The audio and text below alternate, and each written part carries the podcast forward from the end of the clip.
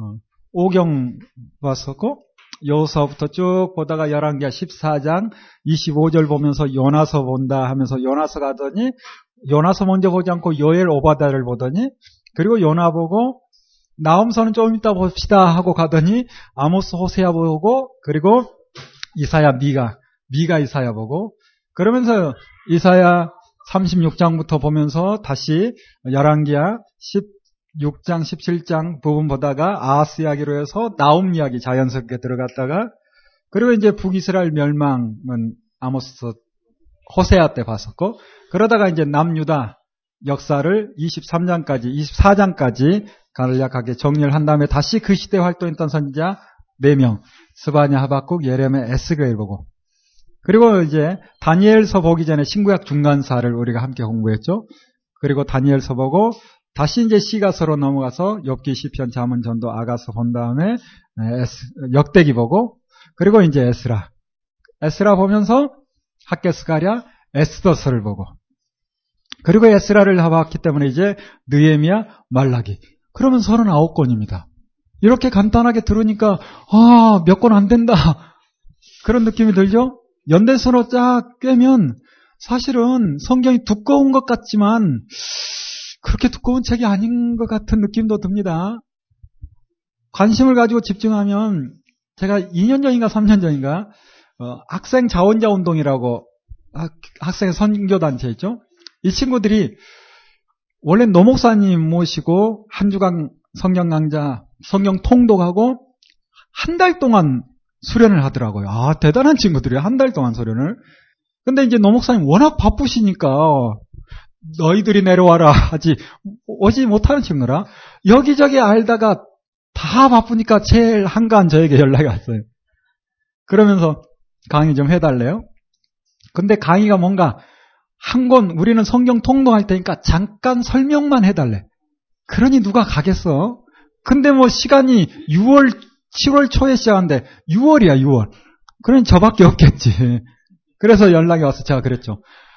읽는 것은 내가 필요한 것 찝어줄 테니까 그렇게 하고 일단 내 스케줄로 맞춰서 내가 강의하겠다 했더니 방법이 없으니까 뭐 그래가지고 가서 어, 3박 4일 동안 강좌를 하는데 열정은 대단해. 각 대학교 학생들 한동대 아이들도 몇 친구 왔었고 뭐 대단한 친구들 또 이제 사역을 구체적으로 사역을 하려고 외국에 가서 공부할 친구가 대표더라고요. 그런데 성경을 읽어봤는가 물어보니까 제대로 일독한 친구가 몇 없어. 그러면 그냥 여기서 일독한 걸로 만족하지 말고 내가 설명을 해주면 잘 들릴 것이다. 그래서 설명을 오경하고 어, 신명기 정도 있고 그리고 설명하고 그 역사서에 한 권, 뭐 시가서에 한 권 이런 식으로 읽어가면서 설명을 딱 끝내놨더니 어, 반응이 있는 거예요. 청년들 좋아하는 거 있죠? 포스트잇 해가지고 목사님이 막 쓰는 거. 꽤 많은 친구들이 얇은 성경을 사랑하겠습니다. 성경이 얇게 느껴진대요. 제 지금 자랑 삼아 지금 가지고 있습니다. 성경이 얇습니다. 하나님의 마음을 알고 내 입장으로 뽑아서 보려니까 배경을 모르니까 어려운 거지 배경과 함께 전체 큰 흐름을 알면 성경이 한 권이고 성경이 얇구나. 아, 더 이상 이 정도 말씀밖에 안 하셨나? 그렇게 느껴질 거예요. 여러분도 얇은 성경을 사랑할 수 있는 거기까지 갔으면 참 좋겠습니다. 네, 그렇게 역사와 함께 정리했으면 좋겠습니다. 자, 이제 우리가 봐야 될 성경이 느헤미야인데 오전 시간에 봤던 것처럼 에스라 뒷부분에 이와 같은 사람들이 이방 여인을 취하였고 자녀를 낳은 여인도 있었더라 하고 끝났죠. 자, 조사만 하고 끝냈을까요? 아닐 겁니다. 조사를 끝냈으니 당연히 조치를 취했을 까요 어떤 조치를 취했을까? 성경에 기록은 없어요. 그런데 느헤미야 1장부터 이어지는 말씀을 통해서 추론을 해볼 수 있는 게 있는데 그건 뭔가? 자, 이제 우리가 느헤미야 1장 보겠습니다. 하갈의 아들 느헤미야의 말이라 아닥사사 왕 제20년에라고 시작되죠. 그러면서 2절에 나의 한 형제 중 하나니가 두어 사람과 함께 유다에서 이르렀기로 왜 유다에서 느헤미야가 있는 그곳까지 갔을까? 뭔가 도움을 요청하러 갔다라고 볼 수가 있어요. 그래서 이제 묻습니다. 내가 그 사로잡힘을 면하고 남아있는 유다 사람들과 예루살렘의 형편을 물어보니 저희가 내게 이르되 사로잡힘을 면하고 남은 자가 그 도에서 큰 환난을 만나고 능욕을 받으며 예루살렘 성은 어떻게 돼버리고 무너져 버리고 회파되고 성문들은 불타버렸다. 이렇게 이야기를 해주는 거예요. 누가 그랬을까? 에스라 1장부터 보면 주변에 방해하는 세력들이 여전히 있었어요. 그러나 이미 20년 정도 지나서 성전이 완공되고 그리고 한 50년, 60년 지나서 에스라가 돌아갔습니다. 에스라가 돌아갈 때쯤에는 어느 정도 주변 정세가 안정적이었을 것으로 봅니다. 또 서로 이방 여인을 취하고 했다는 것은 관계가 어느 정도 형성돼서 더불어 살아가는 그런데 에스라가 와서 뭘 했는가? 이방 여인들 취한 사람이 누군지 조사를 끝냈어요. 조사만 한 것이 아니라 조치를 취한 거죠. 어떻게 했을까? 쫓아냈을 것은 뻔합니다. 그런 일이 있고 보니 주변 나라 사람들이 딸 맡겨놨더니 행복하게 잘 살아야 되는데 어느 날 쫓겨났다는 거야. 이런 상황이 발생하고 나니 주변에서 힘을 모아 이 예루살렘 이거 그냥 둬서는 안 되겠다. 그런 분위기가 됐을 거예요. 그래서 예루살렘을 공격한 것이고 성벽을 무너뜨리고 성문을 불태버리고 이런 일이 발생하니 에스라가 아 이거 개혁 쉽지 않구나. 빨리 좀 누군가의 도움을 받아야 되겠는데 좀 뭔가 도움이 없을까? 하나님께서 또 느에미아의 동생을 해서 다시 보내는 거라. 페르시아에 있는 힘 있는 느에미아에게 도움을 좀 요청한 것으로 이렇게 추론을 해볼 수 있습니다. 그리고 이제 이 이야기를 들은 느에미아가 그냥 있을 수는 없는 거죠. 그렇다 해서 맡은 일이 있는데 나 교회 가야 됩니다 하고 내팽개치고 가면 안 되잖아요. 합의하고 충분히 허락을 맡아서 가야 되기에 기도하며 때를 기다린 거예요. 그리고 그 때가 왔을 때 그가 왕에게 이야기를 하고 돌아옵니다. 돌아와서 보니 쉽지 않아요. 그렇지만 그 일을 하기 위해서 느헤미야는 아주 지혜롭게 합니다. 외부의 방해를 막아가면서 또 일은 할 대로 하면서 지혜롭게요. 심지어 느헤미야를 속이고 죽이려고 꾀를 내서 끌어내려고 하는데도 느헤미야는 지혜롭게 그들의 속임수에 넘어가지 않고 이렇게 함으로 말미암아 성전이 지어져 갑니다. 아, 성벽이 지어져 가고 이런 과정 가운데 외부의 문제는 차단이 되는데 내부의 문제가 있음을 5장에 보면 알 수가 있어요. 어떤 문제가 있는가? 5장 1절을 볼까요? 때 백성이 그 아내와 함께 크게 부르짖어 그 형제 유다 사람을 원망하는데 동족끼리 원망하는 일이 있답니다. 무슨 일로 원망하는가?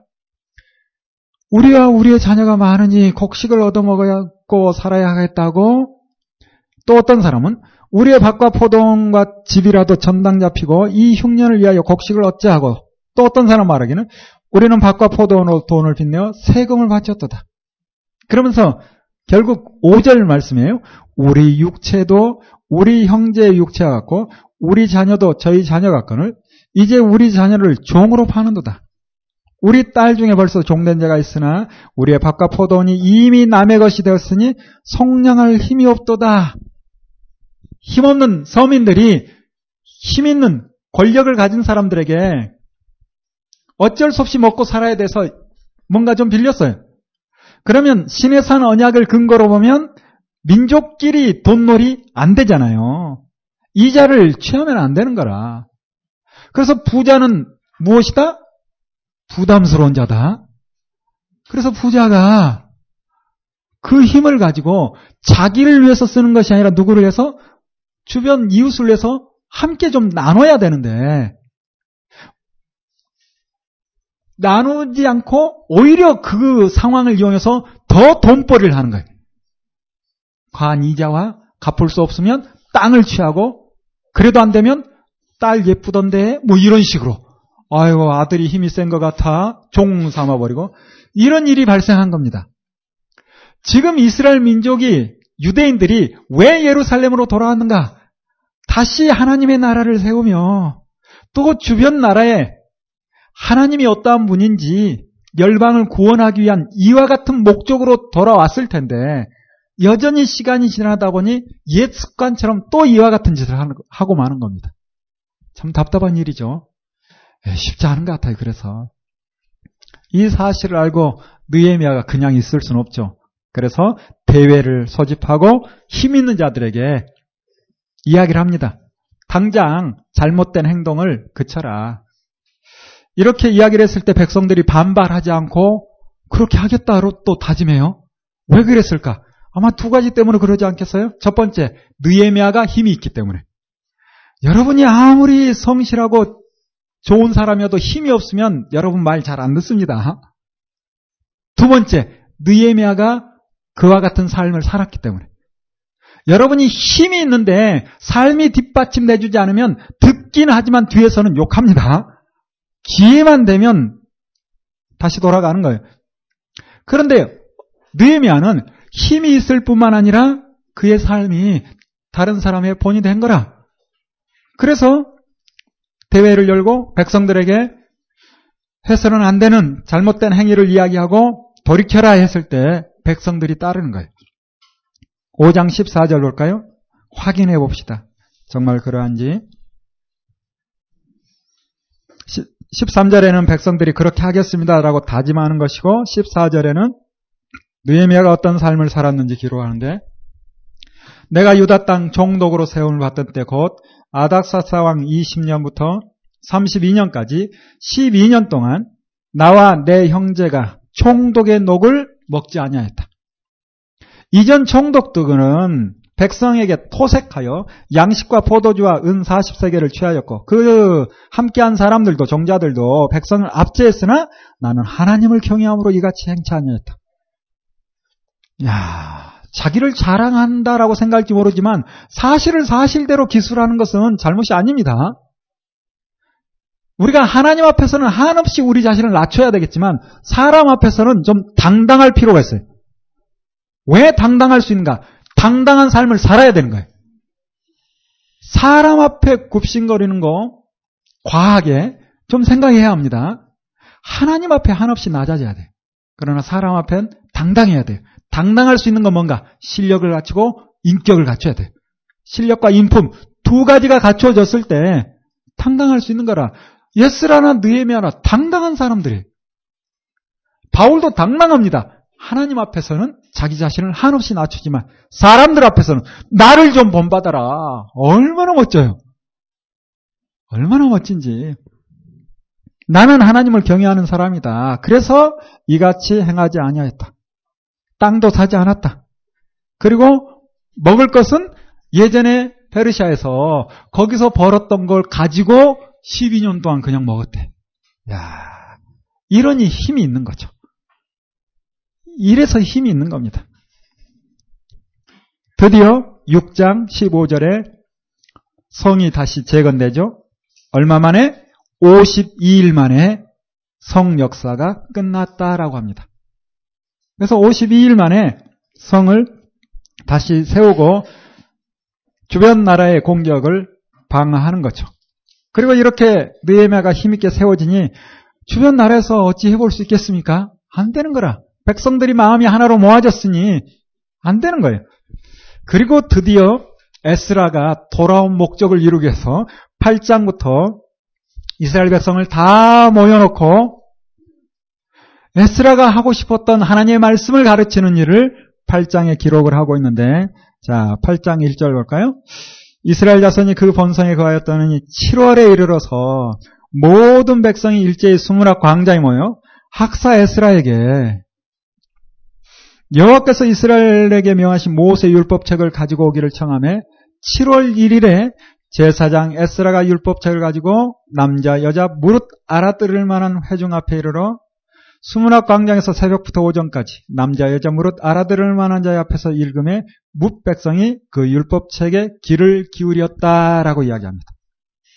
이게 바로 에스라 성경 강좌. 모세 때부터 지금 에스라까지 하면 약 천년입니다. 1446년 출애굽하죠. 느에미아가 돌아올 때가 BC 444년. 그래서 대략 천년. 모세가 유언처럼 초막절에 7년에 한 번이라도 전 이스라엘 사람들 다 모여서 심지어 외국인이나 할지라도 거기 거주하면 아이들까지 다 모여서 하나님의 말씀이 어떠한지 듣고 배우고 지켜 행하며 후손에게 가르쳐라 라고 말했는데 제대로 하지 못한 것 같아요 그동안 그러다가 드디어 에스라가 이 일을 감당합니다 하나님의 말씀을 듣는 그들의 반응을 보면 8장 8절 볼까요? 하나님의 율법책을 낭독하고 그 뜻을 어떻게 했다? 해석하여. 이것도 참으로 중요하죠? 단지 읽어서만 되는가? 사실은 좀 설명이 필요합니다. 그래서 율법책을 낭독하고 그 뜻을 해석하여 백성으로 그 낭독을 다 깨닫게 하며 백성이 율법의 말씀을 듣고 다 울며 자신을 돌아보는 거예요.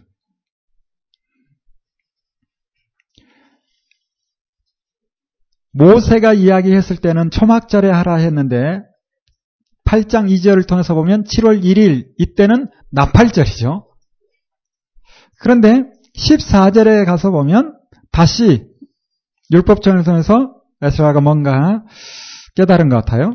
14절 볼까요? 율법책을 본즉 여호와께서 모세로 명하시기를 이스라엘 자손은 7월 열기에 초막에 거할지니라 이와 같은 말씀이 있죠. 그러면서 이제 18절에 보면 에스라는 첫날부터 끝날까지 이 초막절 절기를 지키는 거예요. 아마 신명기에 있는 말씀을 통해서 아 초막절 한 주간 성경 강좌를 해야 되는구나라는 것을 이때 정확히 보지 않았을까?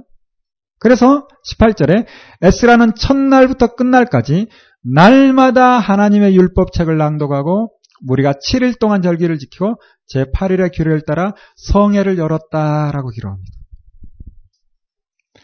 이렇게 한 번 성경 강좌를 했는데 그렇다면 한번 하나님의 말씀을 들었으니까 그들이 이제 온전하게 하나님의 말씀 따라 살아갈 수 있는가? 그것도 쉽지 않아요. 반복적으로 계속 하나님의 말씀을 통해서 우리의 마음을 또 그들도 마음을 다 잡아야지 한 번 안다 해서 되는 것은 아닌 것 같아요. 듣고 반응하면서 결단은 합니다. 그래서 10장에 보면 이제 내가 하나님의 말씀 가운데 살겠습니다라고 결단하고 사인하는 사람들이 나와요.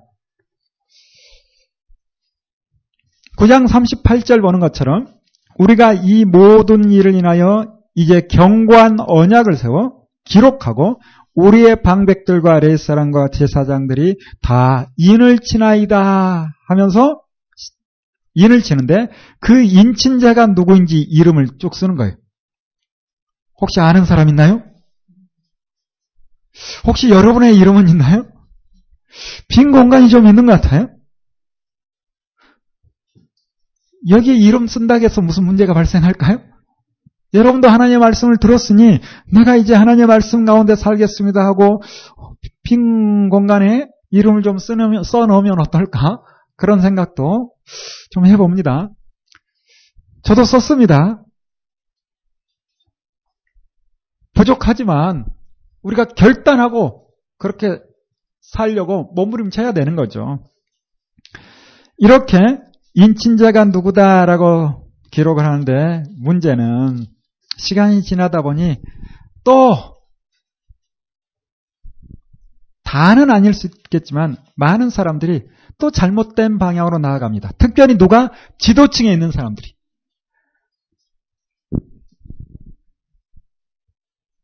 서민들의 문제로 인해서 나라가 어려움 당한다. 이런 경우는 많지 않아요. 대부분 지도층이 어떻게 하는가에 따라서 그 나라가 바로 세워지기도 하고 그렇지 않을 수도 있어요. 역시 13장에 보면 제사장들, 힘 있는 사람들이 잘못함으로 말미암아 어려움을 겪게 되는데 13장에 가서 6절에 뭐라고 기록한가? 그때에는 내가 예루살렘에 있지 아니하였다. 굳이 이걸 쓰는 이유가 뭘까요? 내가 있었으면 이런 일 없었을 텐데 내가 거기 없었더니 그새 또 이런 일이 일어나고 말았다. 그런 뜻이죠. 그렇다면 잠깐 없는 사이에 무슨 일이 벌어졌는가? 13장 4절. 이전에 우리 하나님의 성전 골방을 맡은 제사장 엘리야십이 도비아와 연락이 있었대요. 그냥 연락이 있었다 이 말이 아니라 친밀했다. 가까이 두었다. 도비아는 누구예요? 암몬 사람. 성벽 재건 작업할 때 끊임없이 방해하고 했던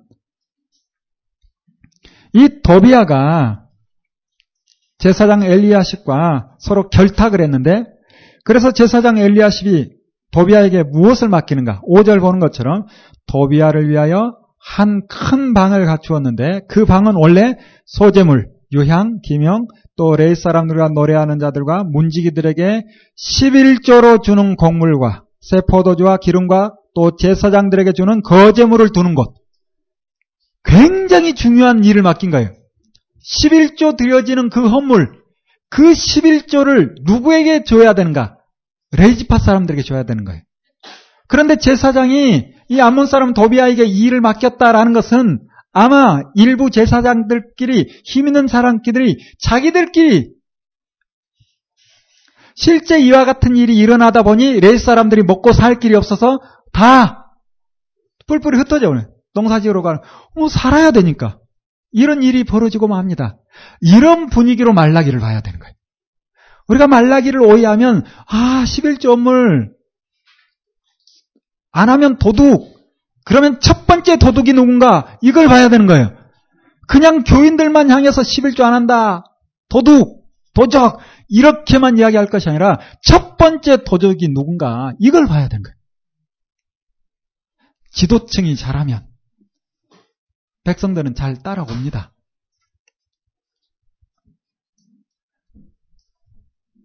제가 잘하면 우리 교인들은 잘 따라오겠죠. 문제는 저에게 있는 거죠. 네. 그래서 6절 보는 것처럼 내가 예루살렘에 없었더니 이런 일이 발생하고 말았다는 거예요. 왜 예루살렘을 떠났는가? 느헤미야 1장부터 봤던 것처럼 12년 말미를 얻어서 왔잖아요. 약속했으니까 느헤미야는 약속을 지키기 위해서 당연히 돌아가는 거죠. 그래서 다시 돌아갔어요. 그 사이에 이런 일이 발생한 겁니다. 생각을 해봅시다. 5장 부분에 봤던 것처럼 권력자, 힘 있는 자들은 느에미아가 총독으로 있을 때 느에미아 힘 앞에 그리고 느에미아가 멋지게 살았으니까 따라가긴 했어. 그러나 마음을 다해서 따라갔을까? 아니지. 아, 저거 언제 가나? 아니 예전이 좋아 차라리 그랬을 수도 있어요. 그런데 느에미아가 하나님의 말씀을 따라 철저하게 했겠지. 그러니 서민들은 좋을지 모르지만 또 힘 있는 자들은 싫은 거예요. 그런데 드디어 광복의 날이 온 것처럼 느에미아가 떠나겠대, 돌아가겠대. 아유 할렐루야 하면서 앞에서는 아유, 가면 어떡합니까? 이 나라를 어떻게 합니까? 하면서 뒤로는 아유 빨리 가라 빨리 가라 오지 마라 오지 마라 그랬을 것 같아 힘 있는 사람들은 다는 아닐 수 있겠지만 대부분이 서민들은 아, 가면 또 어떤 일이 벌어질지 두려운 거라. 그런데 느헤미야는 약속을 했기 때문에 떠나는 거예요. 그리고 느헤미야는 갔다 내가 다시 오겠다 약속할 수도 없는 거죠. 왕이 붙들면 올 수 없는 거라. 그래서 마음으로는 내가 다시 와야 되겠다 하지만 말하지 못하고 그냥 한것 같아요. 그리고 왕에게 가서 실은 이제 내가 나이도 많고 내 뼈를 고향에 묻어야지 여기 더 이상 못 있겠습니다 라고 했을 것 같아.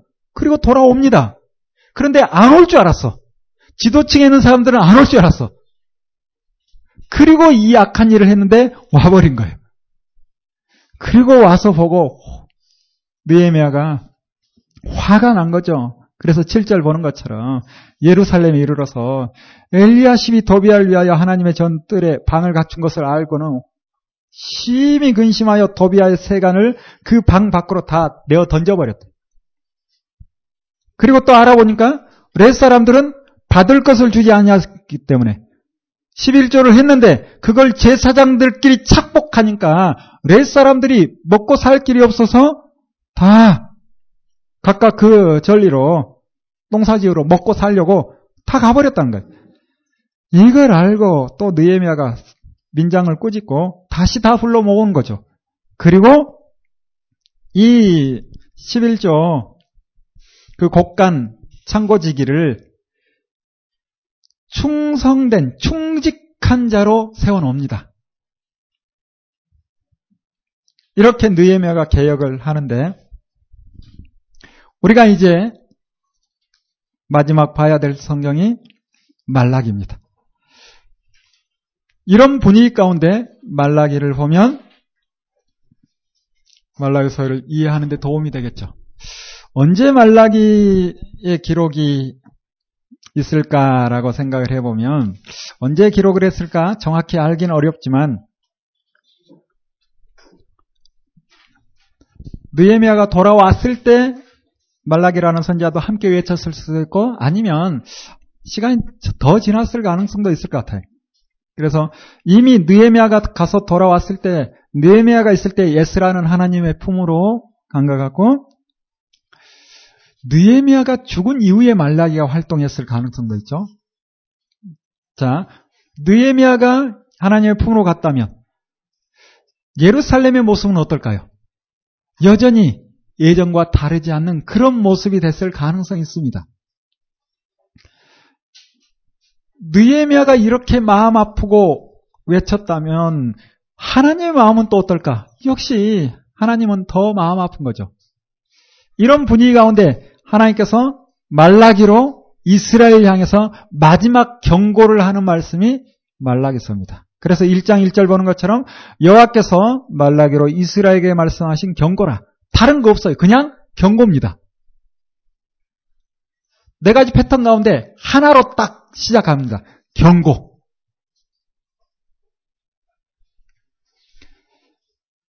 이와 같은 경고의 말씀을 하시는데 경고하기 전에 1장 2절에 보면 하나님께서 어떤 표현을 하신가? 여호와께서 가라사대 내가 너희를 사랑하였노라 하나 너희가 이르기를 주께서 어떻게 우리를 사랑했습니까 하고 대들었다는 거예요. 하나님께서 이스라엘 백성을 향해서 사는 모습을 보니까 답답해서 그래도 화를 내기 전에 일단 마음이라도 전해보려고 야 내가 너희들 사랑하는데 도대체 이럴 수 있니? 라고 했더니 오히려 자신들의 잘못을 보지 않고 하나님을 향해서 하나님이 우리를 사랑했다고요? 언제 어떻게 우리를 사랑했는데 이렇게 되드는 거예요. 여러분에게 질문을 한번 해볼까요? 하나님께서 이스라엘 민족을 사랑했나요? 네, 사랑한 것 같죠. 그런데 만약에 여러분이 이 현장에 있다면 사랑받고 있다는 느낌이 있을까요? 그건 또 모릅니다. 우리는 제3자 멀리서 보니까 하나님이 이스라엘 민족 사랑했지라고 생각할지 모르지만 여러분이 이 현장에 있다면 사실은 이스라엘 민족처럼 똑같이 대답했을지 몰라요. 하나님 우리를 사랑했다고요? 아니 사랑이 뭔데? 라고 하겠지. 자 그렇다면 여기서 또 질문을 해야 돼요. 사랑이 뭘까요? 아, 뭐 자주 대답하잖아요. 무엇, 무엇의 씨앗? 사랑이 무엇인가? 사랑이 무엇인가? 사실은 사랑이 무엇인가? 내가 사랑받고 있다. 뭐 이런 것도 결국은 다 주관적이야, 주관적. 자기가 그려놓은 사랑입니다. 성경을 볼 때도 다 주관적으로 자기 입장으로 보듯이 하나님의 사랑도 나에게 이 정도 해줘야 하나님이 나를 사랑하는 거지. 이런 생각을 가진 사람들이 의외로 많습니다.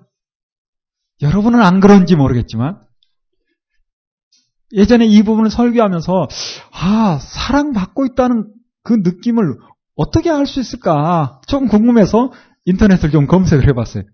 도대체 여자들은 언제 사랑을 느낄까? 검색을 해봤더니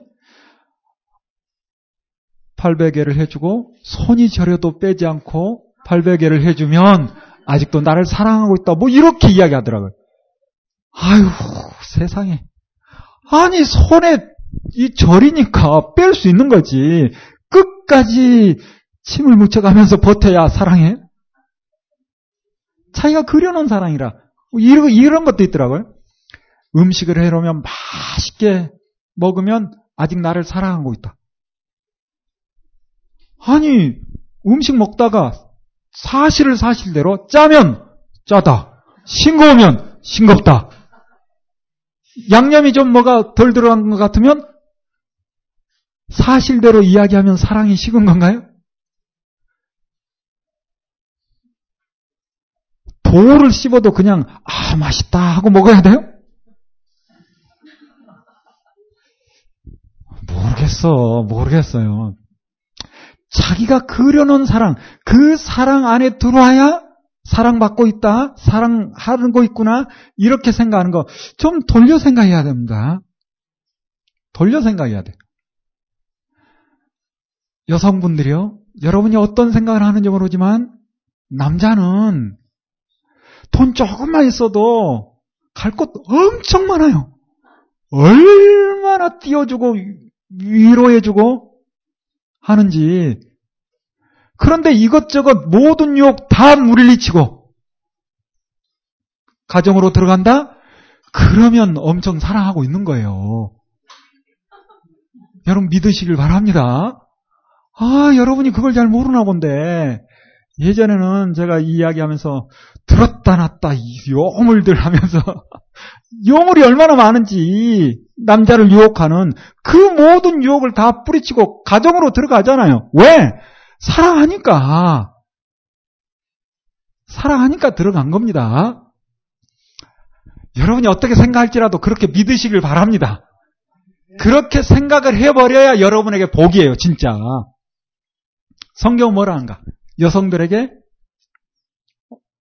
남편을 존중하라 하고 남자는 여자를 사랑하라 하죠. 결국 여성은 사랑받고 있다 해야 행복한데 내가 사랑받고 있다라고 착각을 해야 되는 거예요. 내가 그려놓은 사랑으로 이 사랑을 맞춰주지 않는다고 바가지를 긁을 것이 아니라 나는 사랑받고 있다라고 생각을 해버려야 된다니까요. 그러면 누가 좋다? 본인이 좋은 거라 본인이. 그렇지 않겠어요? 그냥 집에만 들어오면 와 나를 사랑하는구나 하는 마음으로 신랑에게 잘해봐. 그러면 변할까요? 안 변할까요? 변하죠. 안 그러겠습니까? 다른 사람이 변하길 바라지 말고 내가 변해. 내가. 그래야 가정이 행복합니다. 여러분 사랑받고 있다고 믿으시길 바래요. 남성들이요. 하, 여자가 나를 무시하는 것 같죠? 이게 정말 힘들어요. 아니, 그래도 내가 남자인데, 신랑인데, 나이가 무슨 차인가? 아니, 내가 그래도 신랑인데, 다른 데서도 다 무시당하는데 집에 와서까지 무시당해. 이거 참기 힘들거든요. 이거 사소한 문제 같지만 굉장히 중요한 문제입니다. 남자는 인정받고 싶어요. 인정만 받으면 불 속이라도 들어갑니다. 진짜예요. 인정받으면 특히 누구에게? 아내에게, 아내에게. 아내에게 인정받으면. 그래서 남편을 인정해 줘야 돼요. 그런데 인정해 주는 아내가 있어요? 예, 많지는 않지만, 한 사람이 있나 봐요. 많지는 않지만, 아유, 저도 집사람이 잘 인정을 안 해줘. 아. 박박 대들어. 그런데 어느 날 제가 깜짝 놀랐어요. 나한테 고개 쳐들고 대드는데 보니까 나를 우러러 보는 거야. 우와, 나를 우러러 보면서 무슨 말을 막 해. 그래서 소리는 안 듣고 쳐다만 봤어. 이야, 나를 우러러 보고 있구나. 저 착각을 했어. 나를 존경하는구나. 인정하는구나. 이런 착각은 괜찮습니다. 이런 착각은 괜찮은 거예요. 일단 다른 사람이 변하길 바라지 말고 내 마음에 아예 새겨버리세요. 아, 나를 쳐다만 봐도 나를 인정하고 나를 존중하고 있구나. 아, 집에만 들어와도 나를 사랑하고 있구나. 그러면 가정이 어떻게 될까요? 아름다워지는 거죠. 세워지는 거죠. 내가 그려놓은 사랑에 맞추려 하지 마세요. 이걸 내려놔야 합니다. 역시 이스라엘 민족이 하나님을 향해서 외쳤던 게 뭔가? 그려놓은 사랑이라. 아니, 우리 민족을 사랑한다면 예전에 아시리아처럼 바벨론처럼 페르시아처럼 힘 있는 나라 되게 해줘야지 이런 생각할 거 아니에요. 지금 이 황무지와 같은 땅 여전히 어려움은 계속되는데 나를 사랑한다고? 우리 민족을 사랑한다고? 이런 생각하는 거예요. 여러분, 그려놓은 사랑, 이게 얼마나 힘들게 하는지 아세요? 우리 학생들이요. 여러분이 그려놓고 그거 해주지 않으면 엄마가 나 미워하는 것 같아. 그런 소리 하지 마요. 여러분이 그려놓은 게 사랑이 아닐 수 있어요.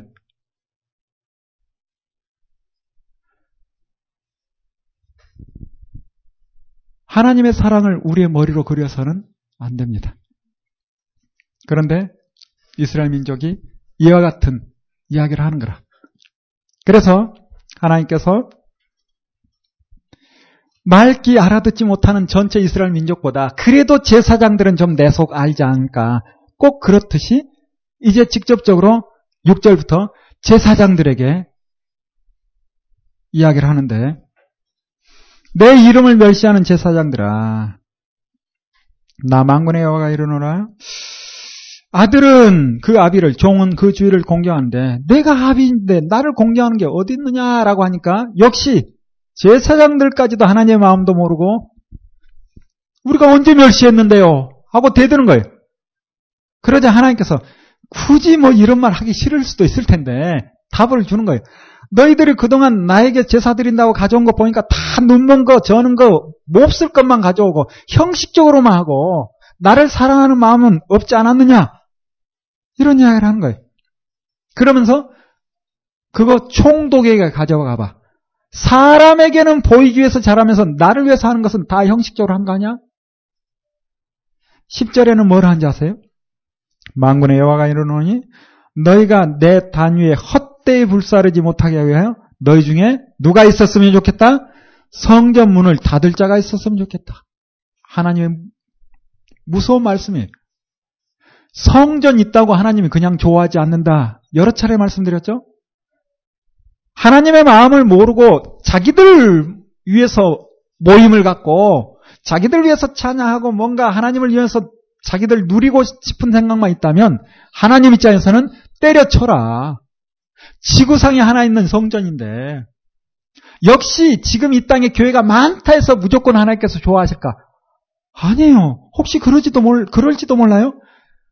그냥 교회 문 다 닫아버렸으면 좋겠다. 그럼 뭐 제가 과하게 적용을 하는지 모르겠지만 우리가 그렇게 하나님의 말씀대로 그런 의지 없이 살아간다면 그럴 수도 있겠다라는 거예요. 2장에 가서 하나님께서 왜 이렇게 책망하신가? 이유가 있습니다. 2장 4절 볼까요? 망군의 여호와가 이르노라 내가 이 명령을 너에게 내린 것은 레이와 세운 나의 언약이 항상 있게 하려 함 줄을 너희가 알리라. 제사장들에게 이야기하는 거예요. 무엇을? 레위와 세운 언약. 구체적으로 무엇입니까? 레위기죠. 레위와, 레위 지파와 세운 나의 언약. 역시 시내 산 언약으로 봐도 되고. 레위와 세운 나의 언약은 어떤 언약이다? 생명과 평강의 언약이다. 시내 산 언약, 레위의 말씀대로 살면 누가 복을 받는가? 이스라엘 백성이 복을 받는 거예요. 그래서 생명과 평강의 언약이에요.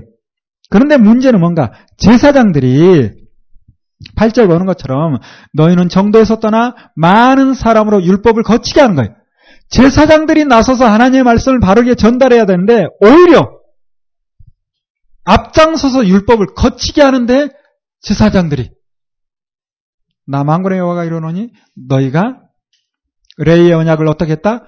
깨뜨려 버렸다. 왜 내 약속을 지키지 않느냐라는 거예요. 우리가 또 눈여겨 봐야 될 부분이 9절이에요. 9절 너희가 내 도를 지키지 아니하고 레지파 제사장들이 지키지 않은 것뿐만 아니라 율법을 행할 때도 사람에게 어떻게 했다? 편벽대에 했다. 치우쳐서 했다는 거예요. 여러분 이 말씀이 그 시대 그들에게만 준 말씀 같나요? 이 시대 많은 목회자들이 처음부터 끝까지 하나님의 말씀을 전해야 되는데 그럴 생각을 안 해요. 그냥 부분적으로 아는 말씀만 가지고 이야기합니다. 이게 바로 편벽대의 가르치는 거죠. 하나님 말씀대로 살지도 않을 뿐만 아니라 가르칠 때도 우리가 부족하긴 하지만 무엇이 옳은지는 가르쳐야 되는데 가르칠 때도 치우치게 그냥 사람 입맛에 따라 가르쳤다는 거예요. 이 결과 제사장들에게 어떤 일이 있는가? 너희로 모든 백성 앞에 멸시와 천대를 당하게 하였다. 그래서 제사장들이 백성들에게 존경을 받아야 되는데 존경받지 못합니다. 왜? 느헤미야 때 보세요. 제사장들이 앞장서서 11조 헌물하면 자기들끼리 누리고 헌금 유용하고 이와 같은 일들이 일어나니 백성들은 11조 할 마음이 점점 떨어지는 것이고 존경하지 않는 그런 현장들이 일어나는 거예요. 결국 누구에게 책임 있는 거예요? 지도자에게 책임 있는 거예요. 앞선 사람들에게. 많이 선생되지 말아죠. 왜? 더 큰 심판이 있을 것이다. 메이저급 심판이 있을 것이다. 두려운 말씀이에요. 우리가 하나님의 일을 맡았다라는 것은 사실은 상급 기대 못할 것 같아요. 저는 처음에는 몰랐는데 여러 차례 말씀을 보고 말씀을 전하다 느껴진 게 있어요. 아, 나는 하나님 앞에 가서 상은 사실은 별로 없을 것 같다. 왜? 당연히 해야 될 거 하거든. 대단한 것도 아니고. 그런데 정말 대단한 분들은 교회를 아름답게 섬기는 성도들입니다. 정말. 정말. 저도 사회생활을 많이는 아니지만 좀 해봤어요. 하, 돈 벌기가 얼마나 힘든지. 사회생활 하는 게 이게 얼마나 힘든지. 오히려 진학을 하고 목회해야 되니까 너무도 편해요. 또 만나는 사람들이 대부분 믿는 자들을 만나니 얼마나 좋습니까? 그런데 현장을 나가보세요. 사회 현장을 나가보세요. 얼마나 힘든지. 화요일, 목요일 성남에 있는 고용, 고용노동부 직원들 신우의 성경 강좌를 지금 1년 가까이 하고 있는데 그분들이 사람들을 만나면서 힘들어하는 그걸 보고 와, 제 마음이 얼마나 아프던지 그러면서 저는 그분들을 위로합니다. 여러분들이 사사입니다. 쇼페팀. 노사관계 결정하고 그들의 좋은 노사 합의를 할 수 있도록 중재하고 그런 일들 하거든요. 사사의 업무에. 그런데 다 자기 욕심을 따라 이야기를 하니 얼마나 힘듭니까? 그렇게 힘든 일들 감당하면서도 퇴근하고 또 말씀 공부하겠다고 모여서 공부하는 거예요. 일주일에 한 번씩. 꼭 그분들 뿐만 아니라 우리 교회 아름다운 성도들을 볼 때마다 그분들이 복이 있는 거지 제가 무슨 상급이 있겠습니까? 저는 누릴 거다 누리면서 다니잖아요. 간혹 박수도 쳐주고 봉투도 챙겨주고 목사님이라고 뭐 위해주고 그런데 교인들은 그 삶의 현장이 만만치 않거든요. 그리고 이 시대는 말씀대로 살려면 더 힘들어. 하, 그 힘든 상황을 제가 조금은 아는데 그러니 목회자가 잘해야 되지 않겠습니까? 뿐만 아니라 하나님 말씀을 처음부터 끝까지. 그런데 지금 말라기 시대 이 시대를 들여다보면 아니 그 전도 마찬가지로 제사장들이 하나님의 말씀을 처음부터 끝까지 바르게 가르쳤어야 되는데 주로 힘 있는 사람 눈치 봤겠죠. 이자를 받는데도 힘 있는 사람 눈치 보니라고 아무 말 못했을 겁니다. 그렇게 편벽대이 치우쳐서 가르치니 일반 백성들이 저 제사장 멸시천대하는 거예요. 지금 이 시대 목회자가 믿지 않는 사람들에게 어떤 이미지로 보여지는가? 아, 이거 쉽지 않습니다. 왜? 하나님의 말씀을 처음부터 끝까지 바르게 가르치지 않았기 때문에 그렇다. 저는 그렇게 믿어요. 바르게 알면 그래도 무엇이 옳은지 아니까 조심하게 되거든요. 그래서 우리가 2장 9절 말씀 마음에 깊이 새겨야 되겠죠. 율법을 행할 때 사람에게 편벽되이 하지 않도록. 그러면서 이제 3장에 가서 하나님께서 또 말씀하시는데 3장 7절부터 보통 설교하면 말라게 설교하면 3장 7절부터 하죠. 아니면 뭐 8절, 9절. 자, 7절부터 볼까요? 망군의 여호와가 이르노라 너희 열조의 날로부터 너희가 나의 규례를 떠나 지키지 아니하다. 그런즉 내게로 돌아오라. 그리하면 나도 너에게로 돌아가리라 하였더니 너희가 이르기를 우리가 어떻게 하여야 돌아가리까 하도다.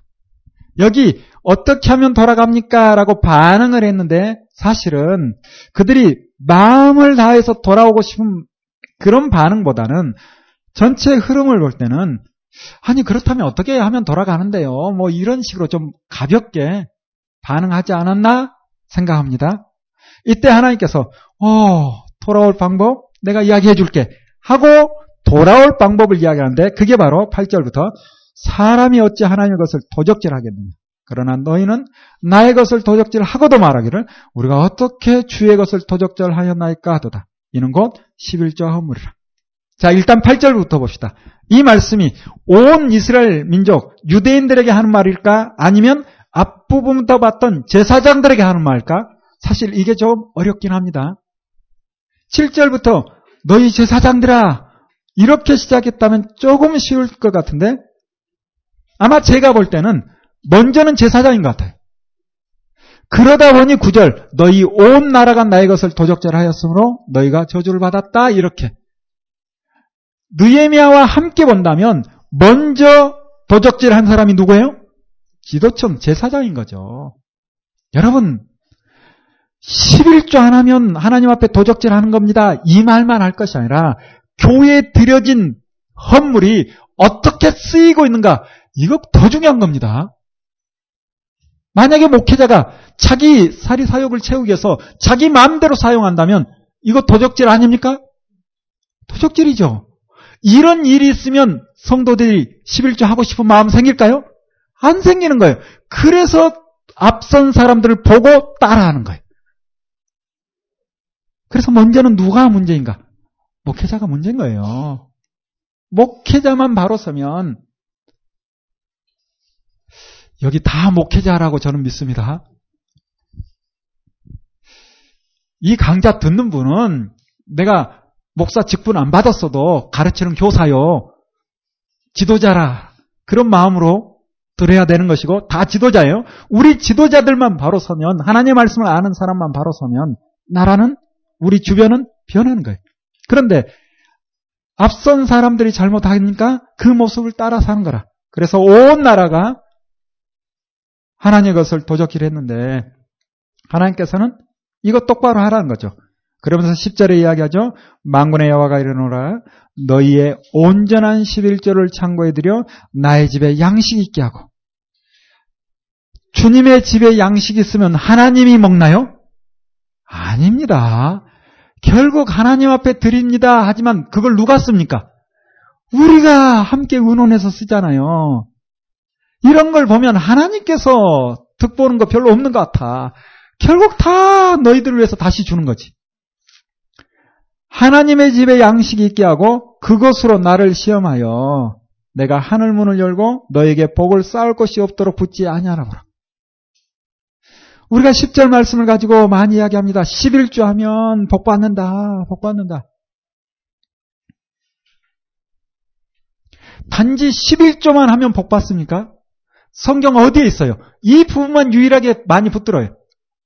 그런데 이 부분을 역사적 배경과 풀면 저는 이렇게 풀고 싶어요.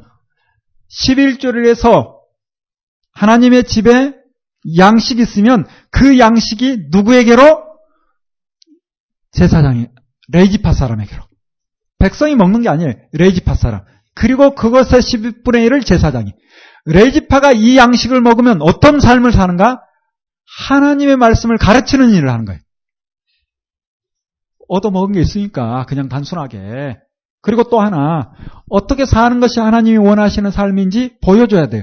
그래서 레지파 사람들은 다른 일보다 열두 지파 사이에 흩어져서 하나님의 말씀을 가르치고 하나님의 말씀대로 사는 것을 보여주는 일을 하는 겁니다. 그렇게 보여주면 그 모습을 보고 백성들의 삶이 바뀌는 거예요.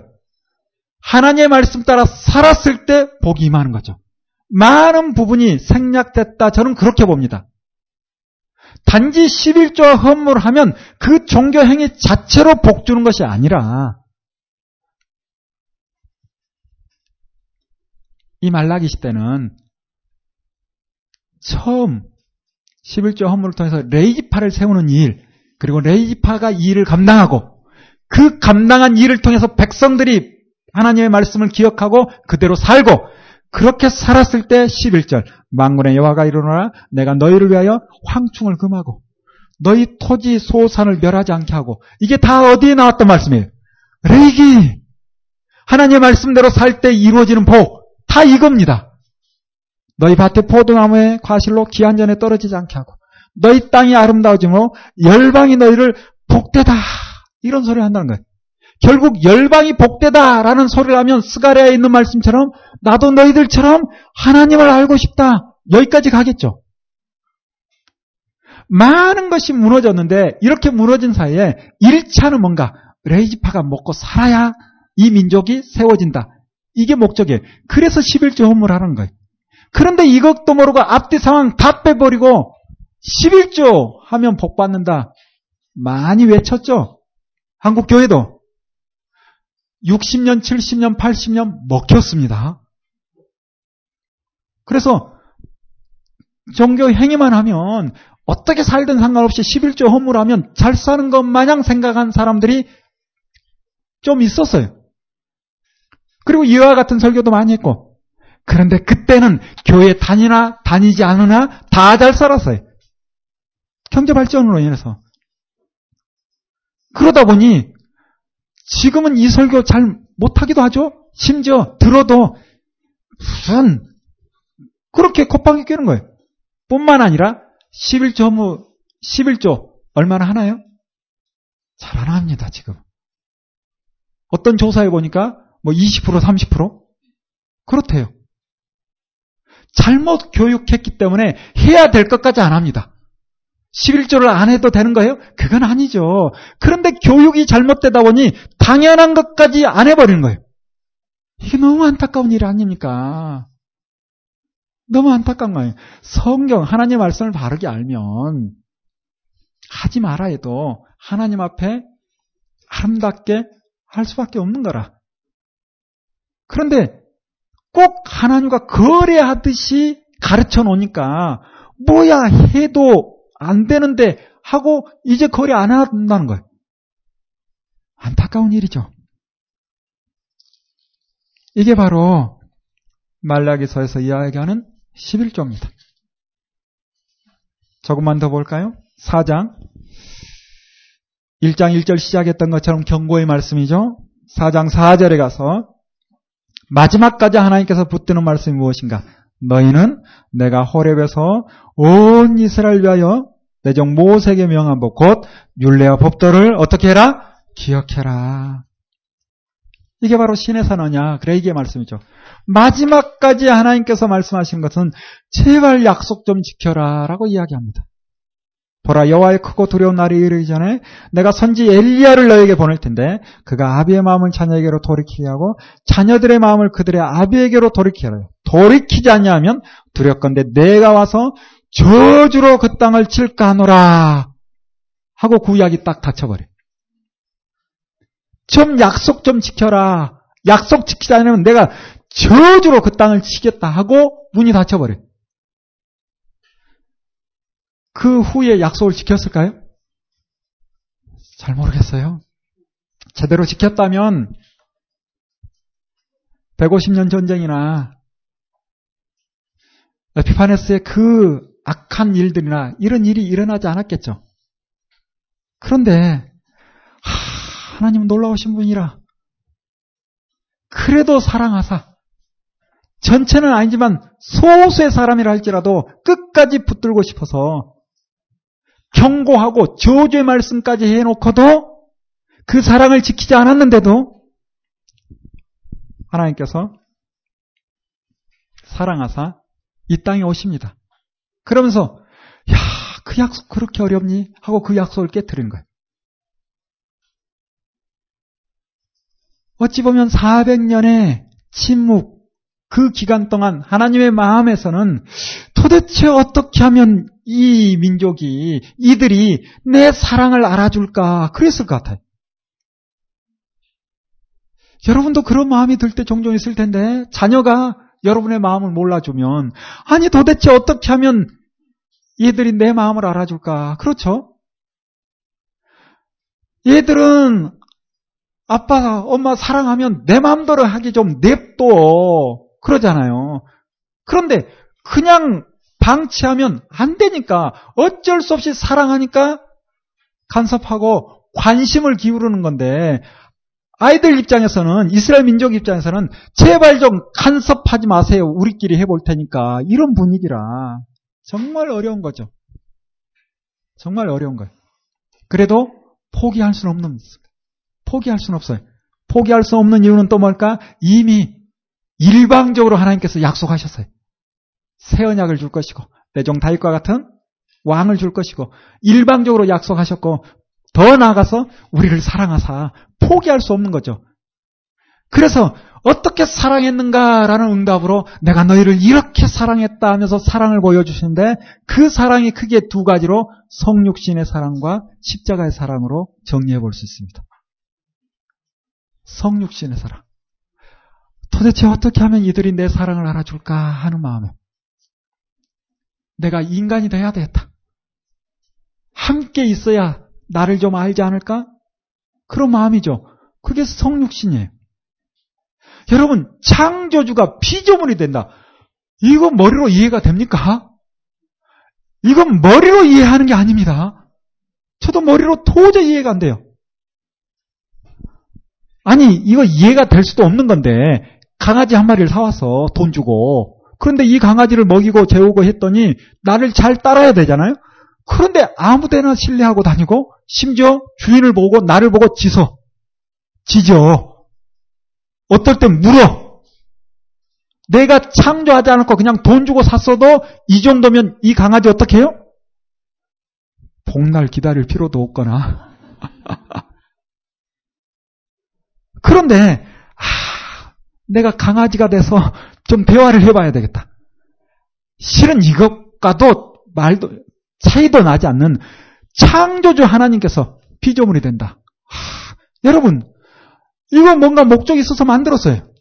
그래서 이렇게 사용하는 겁니다. 고장 났어. 고쳐서 써봐. 그런데 더 이상 고쳐지지도 않고 안 돼. 어떻게 합니까? 버려버리는 거지. 이걸 버려버리는 거지. 뭘 또, 아, 얘가 왜 나를 몰라줄까? 내가 이것이 돼서 이, 이것과 대화를 해서 내 마음을 알게 해야 돼서. 이건 도대체 설명이 안 되는 거예요, 설명이. 하나님의 사랑. 하나님의 사랑. 어찌 우리로, 머리로 이해할 수 있겠어요? 하나님께서 인간이 되셨습니다. 그래서 성육신의 사랑. 나 자신인 거예요. 함께 하는 거예요. 보이지 않는 하나님 성진이라고 힘들었지 내가 보이는 하나님으로 너희와 함께 해줄게. 하고 이 땅에 오신 거예요. 그리고 함께 생활합니다. 함께 먹고 함께 자고 똑같이 그러면서 내가 하나님이다 라고 전하는 거예요. 그런데 알아들어요? 못 알아듣습니다. 이것도 문제라. 알게 하기 위해서 하나님임을 보여주기 위해서 많은 일들을 행합니다. 놀라운 이적도 행하고 병도 고쳐주고 먹을 것도 주고 그러면 받아 먹고 나 몰라라. 병 나오면 됐어요. 거기서 그만. 그래서 요한복음에 있는 것처럼 오병이의 기적을 이루고 많은 것을 받아 먹은 그들이 우와 진짜 메시아인가 보다 하고 몰려드는 거라. 이때 예수님께서 아 이제는 내 말을 알아듣겠지 하고 설교하죠. 내가 산 떡이다. 이 떡 먹으면 또 먹고 싶은데 나를 먹어버려라. 나를 먹으면 영원토록 배고프지 않고 나를 마셔버리면 영원토록 목마르지 않다. 아이고 어렵도다. 무슨 얘기예요? 우리는 그냥 이 땅에서 잘 먹고 잘 사면 되는 건지 문 죽음 이후까지 어렵도다 됐어요 하고 가버려요. 와 주님의 마음이 얼마나 아플까? 제자들에게 한마디 하죠. 너희들도 갈래? 너희들도 가려느냐? 그때 또 나서기 좋아하는 베드로는 한마디 하죠. 영생의 말씀이 여기 있는데 우리가 어디로 가리까? 절대 안 갑니다. 말은 잘해요. 막상 주님이 잡히니 나 몰라 하고 다 내빼는 거죠. 주님께서 이미 죽기 전에 여러 차례 이야기합니다. 사랑이 뭔지 아니 너희들? 사랑이라는 건 다른 사람을 위해서 죽는 거야. 그것보다 더 큰 사랑 없다? 그러면, 아유, 그런 사람이 어디 있겠어요? 그러겠지, 들을 때는. 미리 이야기를 다 해놓은 거라. 결국 내가 너희를 위해서 죽을 것이다. 제발 내 사랑 좀 알아달라라고 이야기를 하는데 몰라요. 그냥 하나님의 나라가 임하면 내가 한 자리, 너 한 자리 이런 데만 관심 있는 거라. 하, 참 안타깝죠. 그래도 하나님 대신 예수님께서는 묵묵히 그 길을 가십니다. 알아주든 못 알아주든 결국 이 일이 이루어져야 누군가는 응답하고 나오니 묵묵히 그 길을 가는 거예요. 그래서 또 설교하죠. 내가 이제 죽을 것이다. 그리고 살아날 것이다. 말씀합니다. 이 사랑보다 더 큰 거 없다. 말씀합니다. 그래도 열심히 듣지 않더니 십자가에 달리니까 다 뿔뿔이 흩어지고 두려워 문을 잠그는 그런 일들이 벌어지고 그런 상황인데도 주님께서는 십자가상에서 다 이루었다라고 말씀합니다. 왜? 나는 사랑을 표현할 건다한 거지. 하나님께서 도대체 우리를 어떻게 사랑하셨습니까? 라는 응답으로 음, 내가 이렇게 너희를 사랑했다라고 응답을 하는 거예요. 첫 번째는 성육신의 사랑으로, 두 번째는 십자가의 사랑으로. 그래서 그 사랑을 확증하십니다. 이 사랑을 우리가 알아야 되는 것이죠. 그리고 우리가 이 사랑을 마음에 품고 하나님이 우리를 이토록 사랑했으니 우리는 이제 이 사랑에 보답해야 되는데 하나님 사랑은 곧 무엇으로 나타나는 거예요? 이웃 사랑으로 나타나는 겁니다. 하나님 사랑한다는 증거는 사람을 사랑하는 거예요. 하나님이 만드신 형상 사람을. 그래서 이제부터는 사람 사랑하는 삶을 살겠다라고 다짐하며 우리가 나아가는 거 아닙니까? 왜? 그 사랑을 알았으니, 그 사랑을 받았으니. 그래서 말라기 이후에 하나님께서 그 사랑을 보여주시게 이 땅에 오시고 또 죽으신 그 역사를 우리가 말씀을 통해서 확인하게 될 겁니다. 잠깐 쉬었다가 계속 하겠습니다.